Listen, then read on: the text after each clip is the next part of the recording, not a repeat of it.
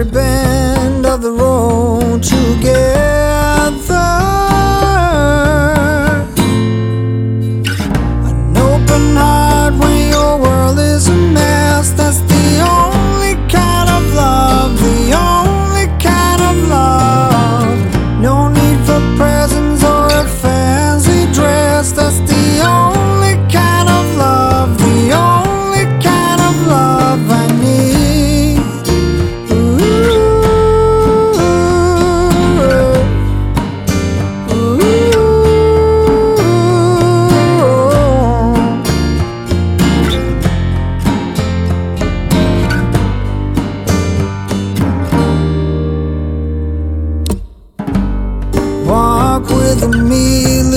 Troubles behind you. Oh, let me carry them until we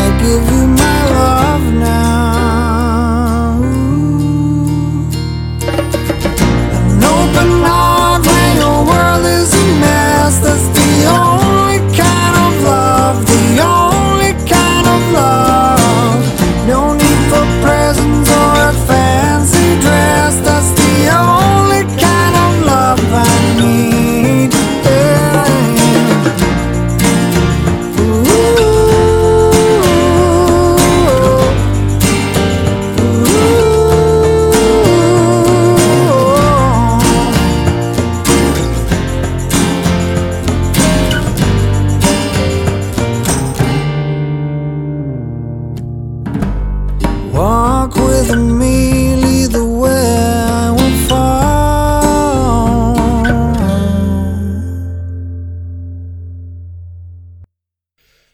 Hi, everybody, and welcome to our second episode. I must apologize for last week. I didn't have a podcast last week due to the fact that I was traveling, so I wasn't able to get to it. And sadly, I won't have a podcast next week because I must attend St. Finbarr's Cemetery in Cork next week, and I will explain that to you later on. But first of all, this week, it is. Oh, how, what can I say about this? Gee, let me think.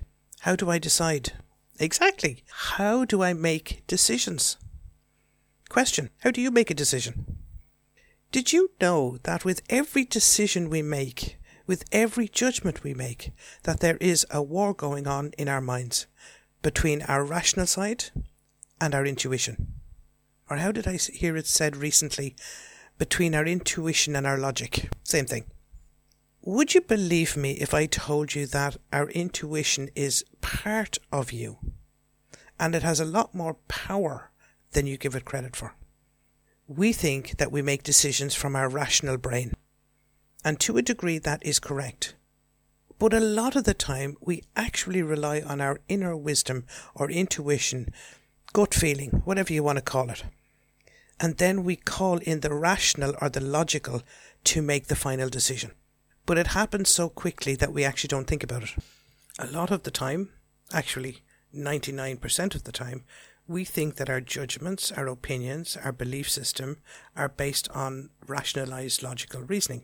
However, I'm of the opinion that we're going to have to look at that again. How would you explain decision making? I read a definition recently that goes something like this Decision making is the process of making choices by identifying a decision, gathering information, and assessing alternative resolutions. How thrilling!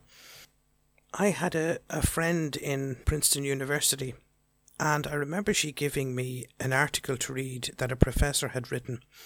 I can't remember his name, Daniel something or other, who started a revolt in the way we understand the human mind. And if I'm not mistaken, this guy won a, some sort of a Nobel Prize. Could be wrong, but I'm almost certain. Um, but I'm open to correction on that.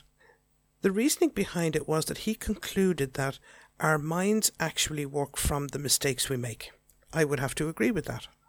Now, these would not be, you know, individual mistakes or random mistakes, but systematic mistakes that we all make all the time, ones that we don't even know we're making.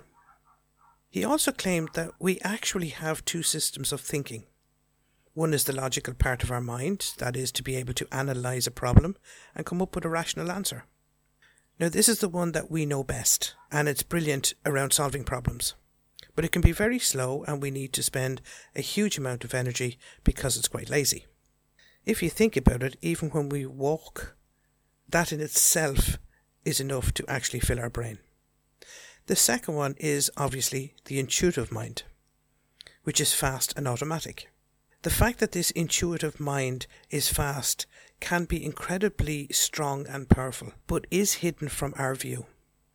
He would also maintain that it's so powerful that it is responsible for the things we do, for the things we think and believe, and yet we don't even know it's happening. I always think of that as a bit like being on autopilot, or Maybe we need to see it like the stranger within us. Would you believe me if I told you that it's this part of the mind that is in control? And it actually causes us to make thousands of decisions every single day. Now, the drawback to this is that because it works so fast, it can actually overshadow at times a decision that we need to make at a slower pace. Because it's this decision that we should really give over to the rational part of our mind. And I believe because we don't do this, this is where our mistakes are made. Now, you have to remember that a lot of the time, our hopes and our belief system and our wishes are based on reason or anchored in reason. Now, there's another word that we could use, and I think it's used by psychologists called cognitive biases, which is really about the systematic mistakes that we make and how they can affect everything that we do.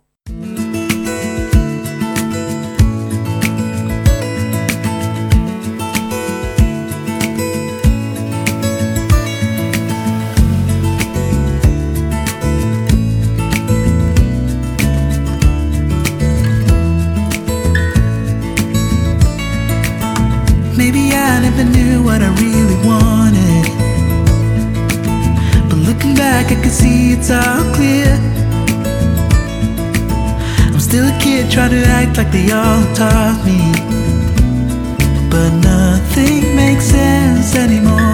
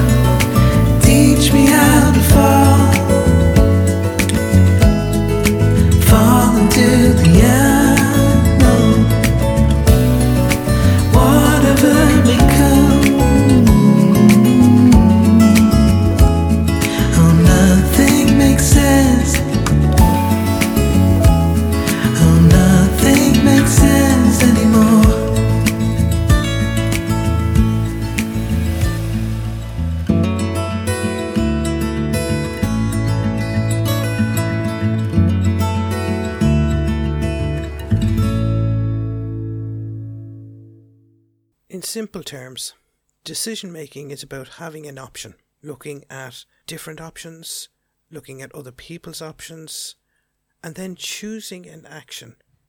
Now, that's a mental process, but it's powered by intuition, a lot of the time anyway. However, the mental process will also be influenced by our reason, by our emotions, by our memories, and by our biases. Now, some people would argue that this bias is what causes things like overeating and smoking and drinking and, you know, texting and driving at the same time, or even down as far as having unprotected sex.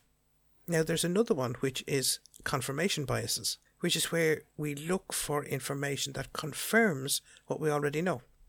For example, if you buy a paper that is in line with your political views, that's a confirmation. Then you have hindsight biases, or the halo effect, or the spotlight effect, or the loss effect, the negativity biases. And of course, remember that the negativity biases is obvious. It's where an event has been negative for us and that we easily remember it. That's why we always remember things that have happened in our childhood that were negative, much more so than we'll remember the positive ones. For example, if I asked you the question, how many of you can you remember a really positive memory from your past? Really happy, happy memory. How many can you remember from your past? Whereas if I asked you to remember a negative event, you could probably be able to pick not just one, but half a dozen of them. So let's get back to the original question then. Chocolate or strawberry, life or death? We make choices or decisions quickly and automatically, relying on the shortcuts that our brains have actually developed since we were born. So, what would stop you making good decisions? Well, not having all the information for a start, or having a really super duper urgent deadline, or limited resources, and that can be either physically or emotionally or both. So, if that's what makes bad decisions, then what would help us to make good decisions? In other words, how do we choose between one or more options that seem to have exactly the same appeal on the surface? I believe it goes back to using both rational thinking and intuition. However, it also might include understanding and acknowledging and knowing what the personal biases are. In other words, those little blind spots which sometimes we don't know and that we might have to learn about. There are ways, though, to help us make better choices. Now, these might include obviously getting more information, having a look at the alternatives, have a look at the benefits, the pros and the cons, the consequences of your decision from both the negative and the positive, and being able to step back and visualize the decision before you actually make the decision. It's funny, somebody asked me yesterday when I was researching this, how do I know I've made a good decision? I can only answer it this way. You'll know when you make it. It'll feel right. The benefits will feel right. And you won't worry about whether or not you've made the right decision. You will just know. Here's another question that I was asked What skills do I need when making a decision? Dear God, making decision is hard enough, but the follow through is essential. We need to have acceptance, and that is acceptance of the fear, of the panic, of the possibility even around the lack of self confidence that will be involved when we make a decision. One of the other things that we need that is essential sleep. Think about it. If we don't get sleep, then we can't think clearly, and therefore our decision will be lacking in clarity. And as you know, lack of clarity is something that will bring on more panic, more fear, more anxiety. So the cycle begins all over again. The other thing to have and to be sure about is that whatever you're making the decision about is a priority in your life. Now, to put it outwards, one of the other questions was how do I help somebody who makes what they consider to be bad decisions? Well, the first thing to remember is that you can't make somebody else's decision for them. You cannot railroad somebody or force them into acting or deciding the way you want them to. In fact, what you need to do is help them to look at their own qualities so that they see them. Engage with them that they can see whether a decision will lead to a good future or a bad future. In other words, show them the consequences of their decisions. Maybe help them to see several different options. So, how do we rationalize bad decisions? Well, I know of two ways, but I'm open to correction if somebody can tell me another one. The first one is prospective. This is where we think about it before we make our decision. Number two, retrospective. And this refers to rationalization or thinking about a decision after we've made the decision. And so finally, if you're going to make a decision, regardless of what the decision is, whether it's what you're going to have for dinner or what's going to happen when you die, I like to call it the star daft. That means it is essential that you stop, time, analyze, reflect, decide, and follow through. Now, with regards to next week, I am going to uh, St. Finbarr's graveyard in Cork to attend a grave it holds five members of our Franciscan community. Two members of that community were held in Ravensbrück concentration camp during the war. One, Sister Lawrence McCarthy, was sentenced on three separate occasions to death in the camp and before the camp. If anybody would like to hear her story, please email me. I have an article that you might be interested in reading. Thankfully, both survived and both are buried in Cork.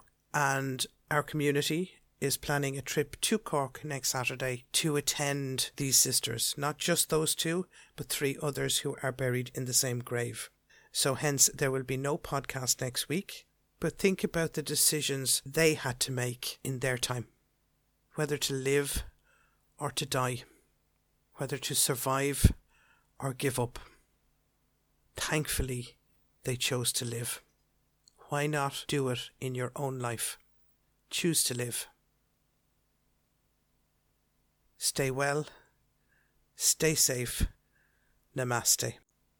Can you tell me where to start?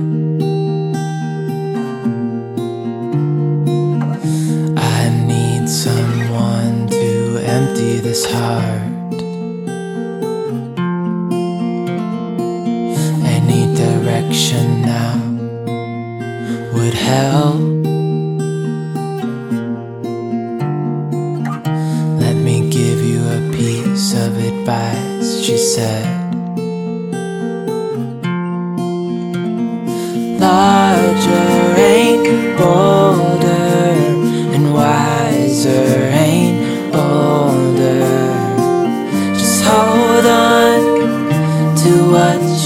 Believe in. Under bridges and heavy rocks, we keep on dancing. Yes, we've traveled far, seen so many docks. But now I need to get some rest. Nevertheless, a caress. Myself, she said.